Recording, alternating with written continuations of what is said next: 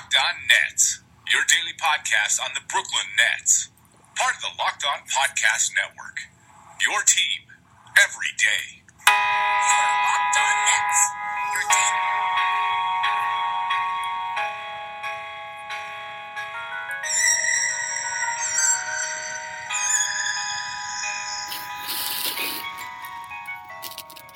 daily. And welcome into a Wednesday night edition of the Locked On Nets podcast. We're crab people now. Josh, how you doing?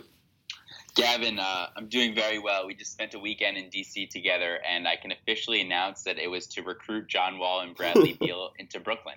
And and how'd those efforts go, Josh?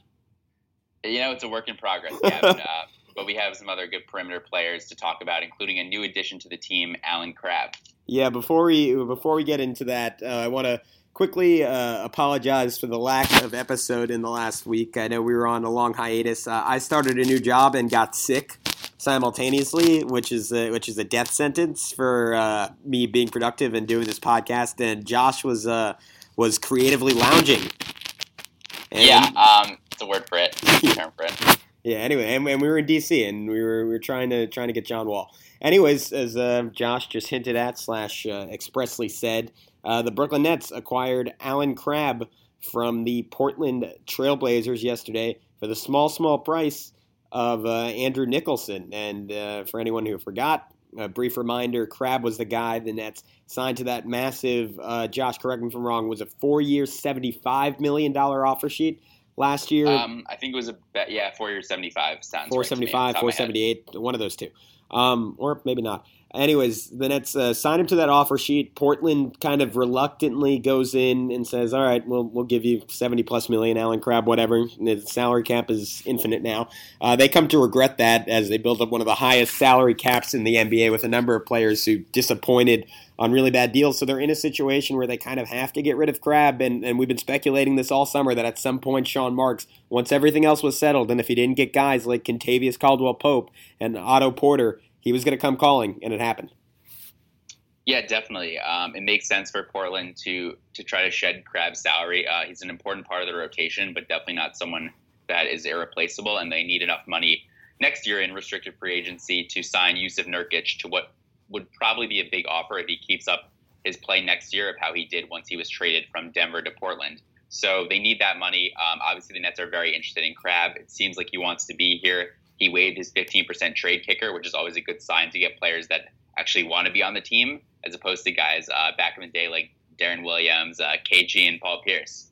Well, he clearly recognizes it's an opportunity for him to really attempt to expand his game because, as we're going to get into, he was relatively limited in Portland. Uh, someone who's kind of built his reputation, and the only reason, frankly, is getting paid like a star is, is that he's an elite three point shooter. He made 44% of his three point attempts last season. That was the third best mark in the NBA, um, second amongst all players who took over 110 three pointers on the season. Um, overall statistics 11 points, three rebounds, 47% from the field, 85% from the line. Um, really a pure catch and shoot player last year. 56% of his shots came in those situations. Um, so you, you got to figure he's going to be asked to create more of his own offense this year. 85% of his shots last season coming when he had the ball two seconds or less. So, Josh, having watched him, do you see that potential there to expand his game a little bit more? And if, not, is he still valuable to the Nets purely as a catch and shoot guy at that money?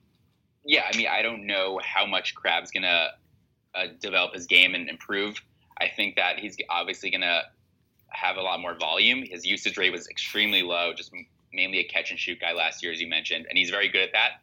But for me, he needs to tighten up his handle a lot. His doesn't have he's never shown much of a, a passing ability, even going back to his days at, uh, at California for college. So and he needs to get to the line a lot more. So I don't really see the makings of a great scorer, but I think he's definitely a useful player, um, especially in Kenny Atkinson, Atkinson's system. He's a very quick release, and Andrew Nicholson wasn't going to give the Nets anything.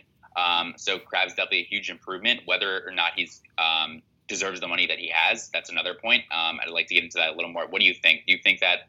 I know a lot of people discuss that Nicholson's uh, dead salary, about six million, kind of counteracts Crabbe's eighteen million dollar salary. So you can look at him as just getting 12 million a year. Do you look at it that um, logically, or how? Do, what do you think? Yeah, well, I, I, don't know, I don't know um, if, if, even if you got that from my notes directly, because that's um, I'm so happy you said that, Josh, because that's exactly what I wrote down here. I said if you want to play kind of devil's advocate, or this is frankly kind of my perspective on it, he's a guy that, that like you have to look at him making 12 to 13 million dollars a year unless you're looking at a scenario where you expected the Nets to allocate that money in a different area. And I guess that's a reasonable expectation. But even if you fast forward a year and the Nets are a little bit more of a budding franchise, they still don't have their first round pick next season. And just because of that, and because of the fact that e- even with the addition of Crabbe, I still don't expect them to be a playoff team or particularly close to a playoff team next year. Um, I don't think they're suddenly going to be a contender for top notch or even maybe a tier below that free agents. And because of that, I don't mind spending money on a younger guy with upside, even if it's a little bit overpriced. So you, you take out the consideration that they were going to sign um, someone else to max max money. They still have about um, $26.5 million in cap space next year. And again, you look at Crabbe as someone who, again, with Nicholson removed, making 12 to 13 million dollars. That's about a three for 37 million dollar a year deal, which is which is with how I expect him to improve, you could argue is a little bit of a steal. Okay, um, I'm going to disagree with you a lot here. I think Sure. that I, I could see the logic if there's someone that I think can improve a lot, but I think Crabbe is kind of what he is. Um, he's a great shooter, a solid offensive player, but doesn't really give you that much on defense, and doesn't have uh, has a lot of limitations where he's not going to become like a go-to scorer, even a lead ball handler. Um, and I think that from the Nets' point of view, I would have asked for a lot more from Portland, maybe a protected first-round pick or some second rounders at least, because they got a they needed to get rid of salary. Um, their luxury tax bill was huge for a team that wasn't that is solid, is definitely a playoff team, but nothing more than like a seven or eight seed in the West. Um, so they really didn't have any leverage. And the Nets, I feel like Marks could have gotten a lot more assets there. Uh, Portland stretched Nicholson immediately, and they're going to save a lot of money. And I think that Crabbe is a good player, um, definitely something that was important to them. But I feel like the Nets should have tried to get more um, because I don't know the current trade Nicholson for Crabbe straight up isn't worth it to me. All right. Um, yeah. Let me let me make that clear. I really I I don't I don't love Crabbe the player. I, I definitely like Crabbe the player, but given the context of that deal, I'm 100 percent with you. I, I don't get how the Nets didn't get a first round pick out of this situation, given what you just described about Portland's cap situation, combined with the fact was there any other team in the league that would have taken Crabbe without getting a first round pick back? Uh, no, like I don't think anyone would have. No. Um, the Nets were the only team that could take Crabbe into salary space, salary cap space. So they had such a huge advantage um, on Portland in these negotiations. But I guess that Sean Marks and Kenny Atkinson, much they must love Crabbe. I don't know if they love crab cakes, crab dip, Allen Crabbe, all of that because they've been trying to get him here. Obviously, last summer um, he didn't have the year that a lot of people would expect. Uh, he, people thought he was going to take a bit more of a leap, but obviously playing alongside alongside Damian Lillard and CJ McCollum, he doesn't have as much uh, create, creation opportunities. But honestly, like the Nets have a pretty crowded perimeter rotation now, and Crabbe averaged about 29 minutes a game last year, and I don't see him getting more than that, uh, considering the logjam and considering that Kenny Atkinson doesn't like to play his guys extended minutes. Usually, no one's playing more about th- more than about 32 minutes a night.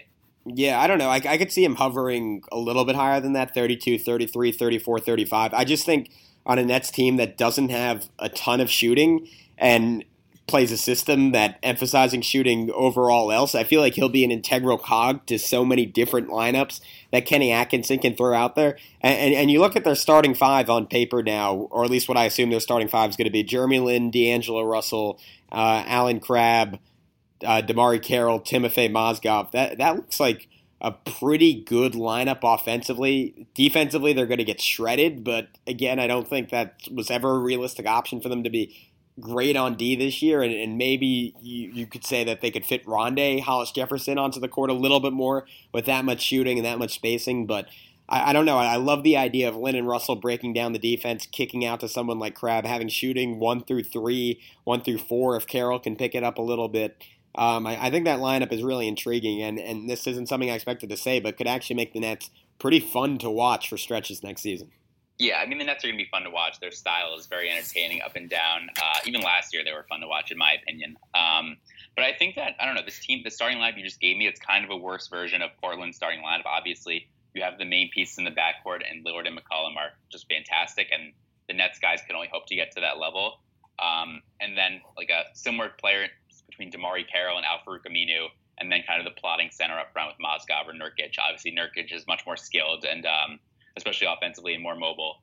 But I, I do see some similarities there. I think one thing that could be interesting with this Allen Crabbe move is let's say Jeremy Lin declines his player option for next year, um, and the Nets decide to let him go. I think that a, a point guard of D'Angelo Russell, shooting guard Allen Crabbe, and Caris LeVert playing the three is actually an interesting mix of playmaking and shooting between those three guys. Uh, Crabbe can play off them and be a very good catch and shoot player, and I think that defensively it puts him in a better a better chance to succeed because um, I think he could be a little bit better guarding ones and twos. Uh, doesn't really have the strength to guard threes, in my opinion.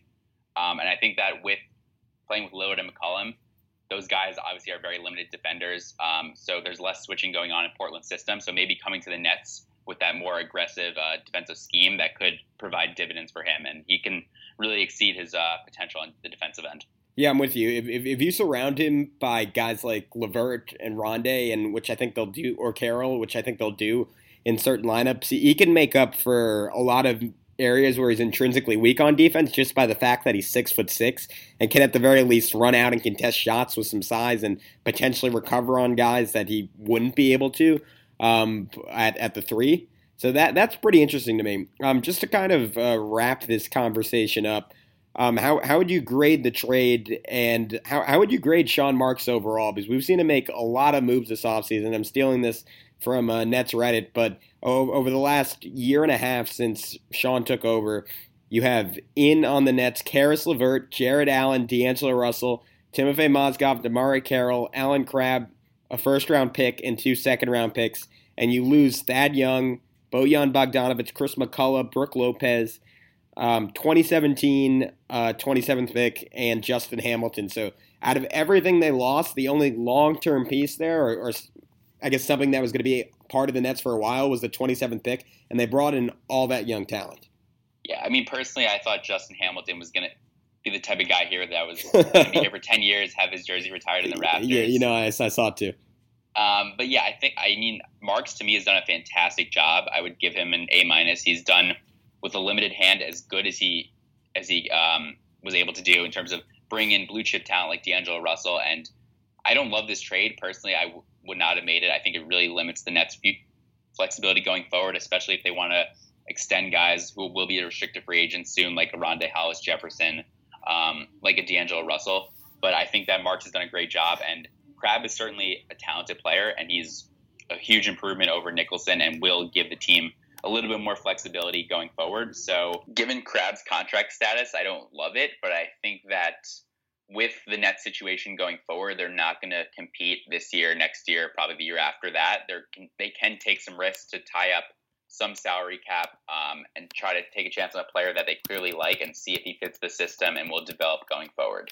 Yeah, and that's just the thing. I mean, they still have four or five million dollars to spend this season if if something comes up or some opportunity um, comes their way. Twenty six and a half million dollars to shell out in 2018-19, and then uh, final year of Crabbe's contract, they only have 41 million on the books, so they could theoretically do anything they want. They're not tied down long term. Obviously, if things go well, at a certain point, you're gonna have to give Caris LeVert a lot of money. You're gonna have to give D'Angelo Russell a lot of money. You're gonna have to give Jarrett Allen quite a bit of money. So you you can't be totally tied up, but I, I think they they know what they're doing in the sense that all these guys, Mozgov, Crabbe, Carroll, you're you're paying them a combined 100 million the next two years, but none of their contracts go past the next three. So there's there's a lot of flexibility down the road. There's not one of those contracts that'll totally kill you. And the Nets, for the first time in a while, I mean, you you could argue, as I think we have to some degree, that it's this isn't because of the Crabbe trade, but their future, I would say, is looking brighter than it has any point since they made that Celtics trade. Anyways, that will wrap up this episode of Locked On Nets. Before before I totally put the cap on it, though, Josh, anything that uh, grinded your gears in the last week or so? We didn't we didn't prepare for this at all, but I know you're you're normally a slightly perturbed individual like our like our hero Larry David. So I'm, I'm sure you have something. Um, yeah, I'm trying to think. I don't know. I've been in a pretty good mood the last couple of days. Oh wow. Okay. That, I, I, mean that, that, that's nice. No, I I do have one thing. Sure. Just humidity in general was is horrible. Yeah. Should and anyway the the meteorologist can get on that and just eliminate it. Well, it's I called. Uh, I mean, part of that is is global warming. not to get too political here, but there are there are things you can do about it down the road. Uh, uh, to Josh's chief complaint, though, um, yeah, there was we, we were in DC over the weekend, and it, it, it was pretty awful. It was either storming or it felt like it was 110 degrees. yeah, it was unbearable. Um, I felt like I was watching Ian Mahinmi play after giving him a four-year, $64 million contract. Uh, it was that brutal. Yeah, and part of our case to um, John Wall and Bradley Beal is that climate policy is going to be better in Brooklyn than it is in uh, in the DC area, and it's going to be 70 degrees year round here within two years. So get on that, Brooklyn. Maybe you get John Wall when his contract expires. For Josh Bass, I'm Gavin Shaw. encourage you to check out the entirety of the Locked On NBA podcast network. A lot of exciting offseason stuff going around. Uh, subscribe to us on uh, Audioboom, iTunes, wherever you get your podcasts. Leave some comments. We're going to try to be on Stitcher within the next a week or two weeks, uh, depending on how conversations with our chief, uh, David Locke, go on that front. Finally, we're going to have a mailbag podcast uh, sometime in the next two or three days, so be on the lookout for that. Peace out.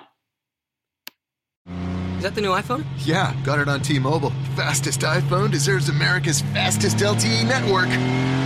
Introducing the amazing iPhone 8. It's the best iPhone yet, now on America's best unlimited network. For a limited time, save up to $300 on the amazing iPhone 8 after 24 monthly bill credits. And now join T Mobile's iPhone upgrade program for free. Eligible trade in and finance agreement required. If you cancel service, you may lose promo credits. Contact us for details. Video at 480p. Small fraction of users over 50 gigs per month may have reduced speed. See store for details.